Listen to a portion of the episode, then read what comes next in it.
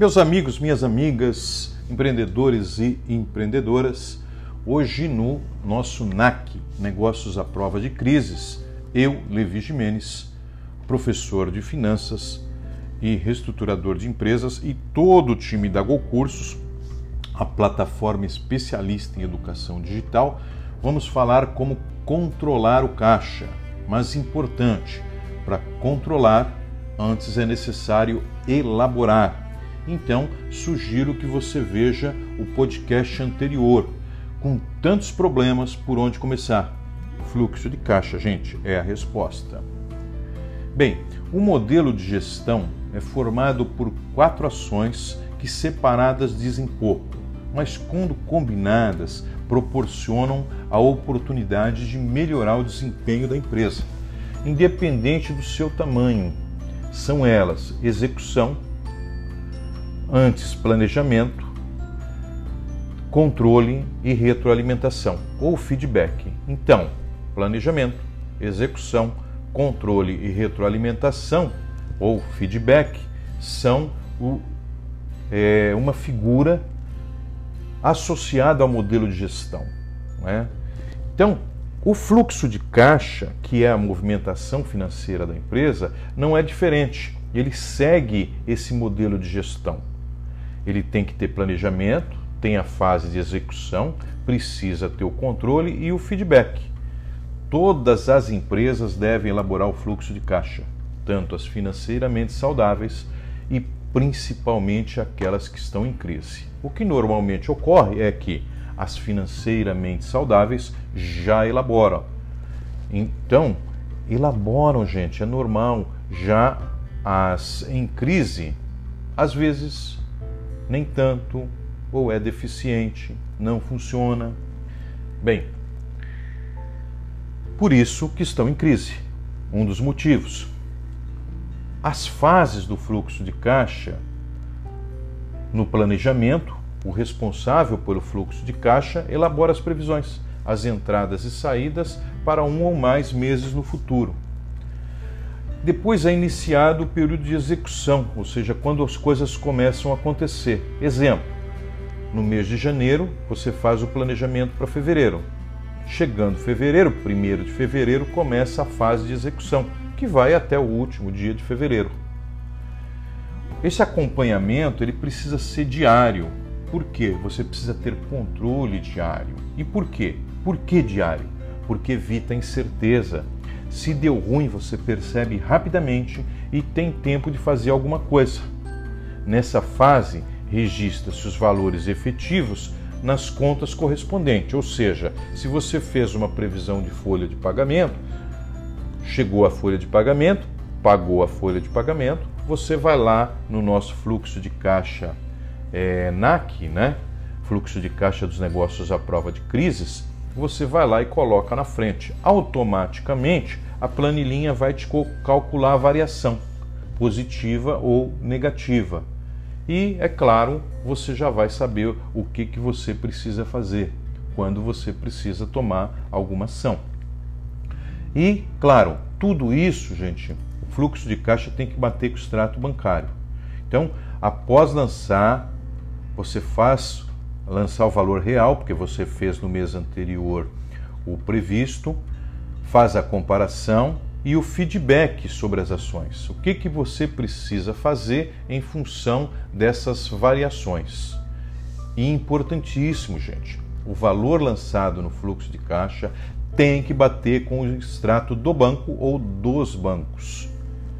E o saldo do fim do dia tem que ser o mesmo, tanto no fluxo de caixa como no nos bancos, ou seja, fluxo de caixa de abertura, fluxo de caixa de fechamento, início e fim de dia tem que bater com o banco. Então, recapitulando, lá na fase de previsão, o responsável pela elaboração do fluxo de caixa lança em contas específicas as previsões de entrada de caixa e as previsões de saída de caixa. As entradas são referente vendas, independente da modalidade, tá, gente?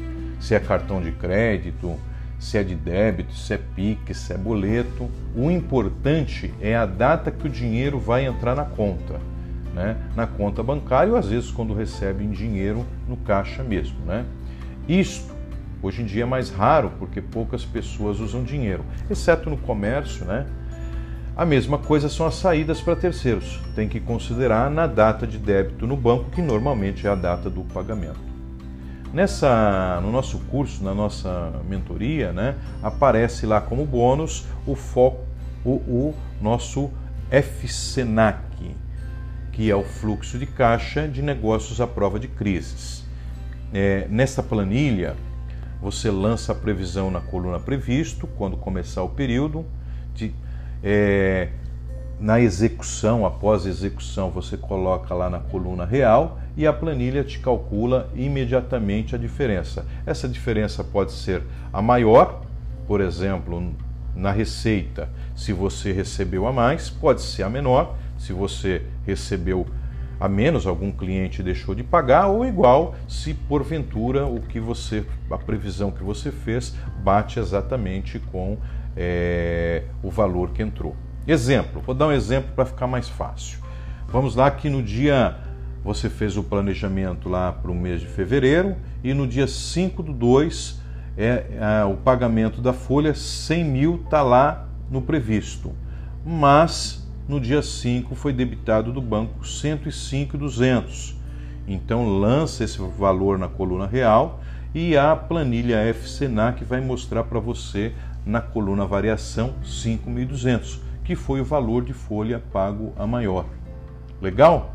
Então, é, as entradas e saídas alteram o saldo do fluxo de caixa no final, tá?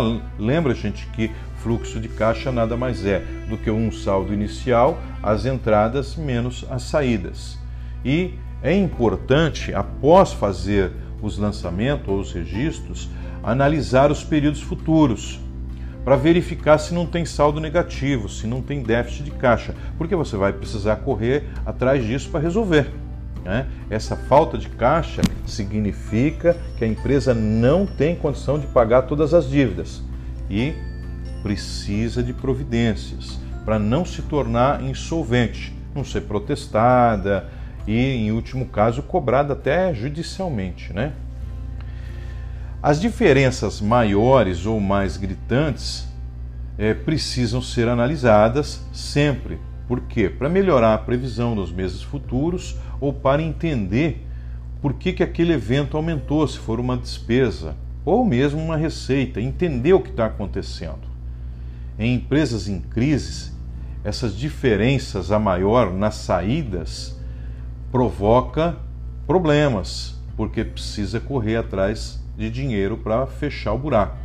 Então, vai aumentar o buraco? Alguma coisa precisa ser feita para cobrir. Nas empresas em crise também, como os déficits são muito, é, são muitos, né? É sempre necessário uma dedicação do responsável do fluxo de caixa para negociar com os fornecedores, com os bancos, com os credores, assim como ações para estabilizar o caixa, para superar a crise e voltar a crescer. No método NAC, Negócios à Prova de Crises, nós damos muitos insights, porque a recuperação da empresa, bem como ensinamos a fazer controlar o fluxo de caixa, porque o controle financeiro é uma etapa primordial na recuperação, na reviravolta, no turnaround do seu negócio. Beleza? Eu não poderia deixar de dizer que todas as empresas precisam fazer o planejamento e controle do fluxo de caixa. Faça como as empresas saudáveis, dê uma atenção especial às finanças. Lembre-se, as pessoas ricas põem seu dinheiro para dar duro por elas. As pessoas de mentalidade pobre dão duro pelo dinheiro. E é o que nos ensina o T. Harvey Eker. Dá uma olhadinha lá, nós postamos os ensinamentos dele em um videocast específico sobre o livro é, Mentes Milionárias. E para fechar o dia, eu agradeço muito, eu agradeço muito você ter ouvido o nosso podcast. Nos siga na sua plataforma de streaming predileta ou plataforma de streaming prediletas. Temos muito conteúdo para você. Queremos de coração que você melhore o desempenho da sua empresa, que você melhore a performance da, da sua empresa, ou se a sua empresa estiver em crise, que você recupere a sua empresa. Muito obrigado e até o próximo podcast.